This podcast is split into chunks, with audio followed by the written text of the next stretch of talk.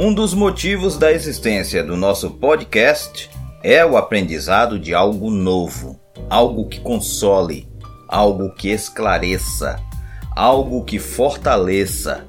Aprender sobre o Espiritismo verdadeiro, sem dúvida alguma, exige de nós paciência, perseverança e uma dose muito grande de atenção. O rigor aplicado por Allan Kardec em todas as suas pesquisas, experimentações, observações, deve sempre ser o que alicerça nosso estudo. Embora deva ser assim para todas as pessoas, para aquelas que jamais se dedicaram ao estudo sério dessas publicações, que são em verdade a codificação espírita, será necessário algo mais.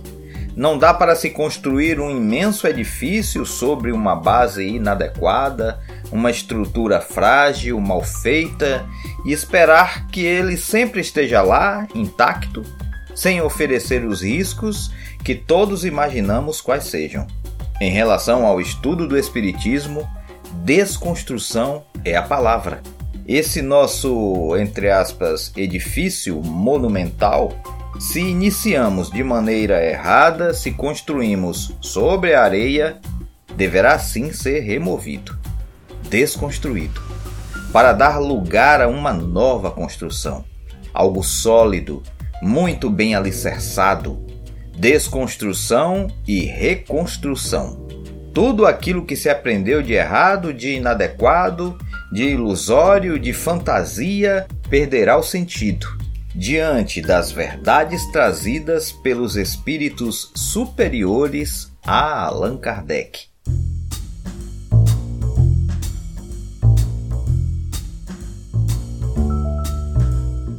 No meio espírita se utiliza muito a citação: Nenhuma folha cai de uma árvore se não for pela vontade de Deus. E embora muitos espíritas a repitam, poucos são os que a compreendem ou mesmo a aceitem 100%. Ocorre que quando algo de bom lhes acontece, eles a aplicam tranquilamente. Contudo, se algo lhes acontecer que eles avaliem como sendo ruim, já não aceitam com a mesma tranquilidade e até recorrem à prece numa tentativa desesperada e inútil de mudar a situação que lhes desagrada. Necessidades e conveniências. Eis a questão. No número 664 de O Livro dos Espíritos, encontraremos a preciosa informação: a prece não pode ter por efeito mudar os desígnios de Deus. Embora a orientação esteja ali desde 1857, ainda hoje há espíritas que misturam tanto o que aprenderam nas religiões, como também ensinamentos de espíritos e médiuns alheios à doutrina espírita com os verdadeiros princípios do Espiritismo. Qual o poder da prece, seus limites, para que serve uma oração? Poderemos observar em O Evangelho segundo o Espiritismo, capítulo 5, um esclarecimento feito por Lacordaire. A prece é um apoio para a alma, contudo, não basta. É preciso tenha por base uma fé viva na bondade de Deus. Ele já muitas vezes vos disse que não coloca fardos pesados em ombros fracos. O fardo é proporcionado às forças. Como a recompensa o será a resignação e a coragem. Mais opulenta será a recompensa do que penosa a aflição. Cumpre, porém, merecê-la, e é para isso que a vida se apresenta cheia de tribulações. Ora, definitivamente, não há misticismo algum nestas palavras, apenas a lógica imutável do verdadeiro Espiritismo. Aliás, misticismo é algo que o Espiritismo não adota. Ainda na mesma obra citada anteriormente, agora no capítulo 17, um espírito protetor dirá: Não julgueis, todavia, que, exortando-vos incessantemente à prece e à evocação mental, pretendamos vivais uma vida mística, que vos conserve fora das leis da sociedade, onde estáis condenados a viver.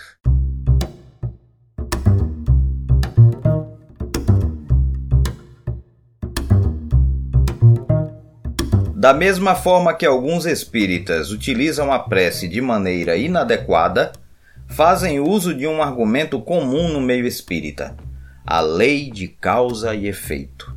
Se algo ruim acontece a alguém, geralmente se diz: é a lei de causa e efeito.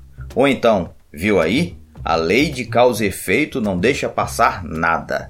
Como assim? Que lei é essa? Onde os espíritos superiores a destacaram? Onde o mestre Allan Kardec escreveu sobre ela. Vejamos. No número 4 de O Livro dos Espíritos, Kardec pergunta aos espíritos superiores: onde se pode encontrar a prova da existência de Deus? E tem como início da resposta num axioma que aplicais às vossas ciências: não há efeito sem causa.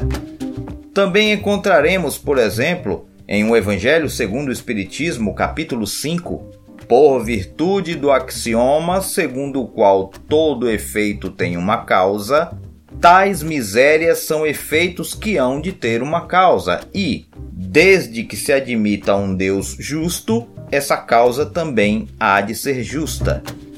O que é axioma mesmo? Axioma significa basicamente uma máxima mas vejamos, não encontraremos em nenhuma das publicações de Allan Kardec o registro lei de causa e efeito. Pior, no meio espírita convencionou-se afirmar que, em relação a causas e efeitos, tudo acontece de forma automática no universo. Costuma-se afirmar que Deus cria suas leis e elas se executam automaticamente. Será mesmo? E aquela citação de que nenhuma folha cai de uma árvore se não for pela vontade de Deus? Onde ela se encaixa nesse caso?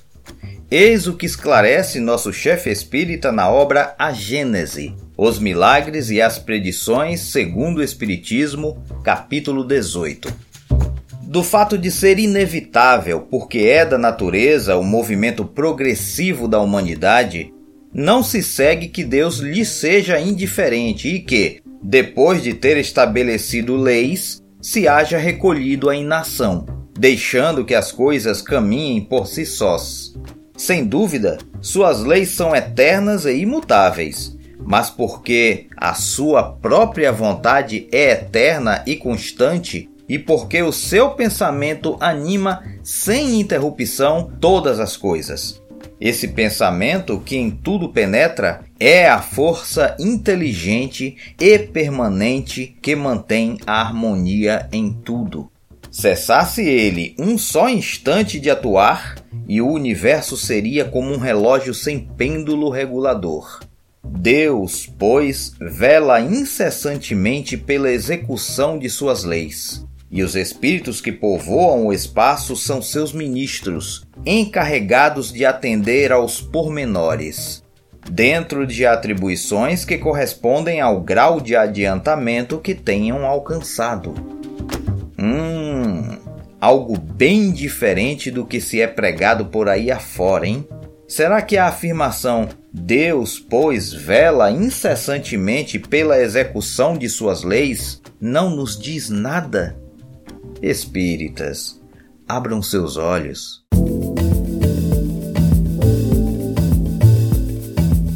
No mais, parece-nos extremamente necessário um pouco mais de entendimento, de compreensão, de reflexão sobre temas como a pena de talião, por exemplo, que sabemos é a lei imutável que Deus nos inflige, e isto se encontra na Revista Espírita, Jornal de Estudos Psicológicos, de junho de 1863, sob o título O Futuro do Espiritismo.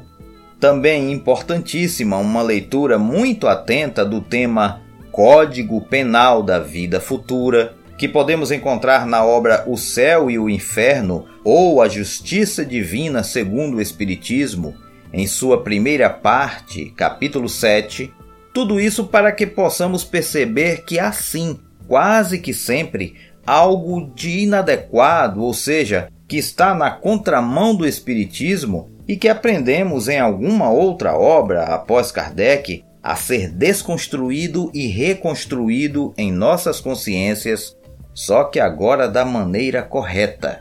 Fica a dica. Então, meus amigos, se estamos necessitados de uma boa prece, eis o porquê de fazê-la. Allan Kardec, O Evangelho segundo o Espiritismo, capítulo 27. O que Deus lhe concederá sempre, se ele, o homem, o pedir com confiança, é a coragem, a paciência, a resignação. Também lhe concederá os meios de se tirar por si mesmo das dificuldades, mediante ideias que fará lhe surgiram os bons espíritos, deixando-lhe dessa forma o mérito da ação.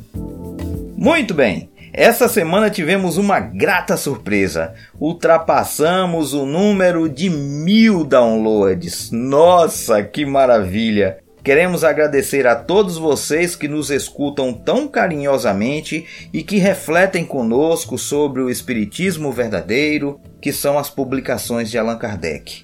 A codificação espírita. Sigamos unidos nesta comunhão de pensamentos conforme orienta o codificador dessa nossa querida doutrina espírita que nos consola, nos esclarecendo. É isso aí, meus amigos. Não esqueçam de assinar o nosso podcast para que possam receber as informações dos novos episódios assim que eles forem lançados. Não esqueçam também de compartilhar com seus amigos e familiares em suas redes sociais para que possamos alcançar um número maior de ouvintes e que muito mais pessoas reflitam junto com a gente. Até o próximo episódio. Vem novidade por aí, hein? Aguardem. Grande abraço. Kardec Cast. O Espiritismo, a vida e você.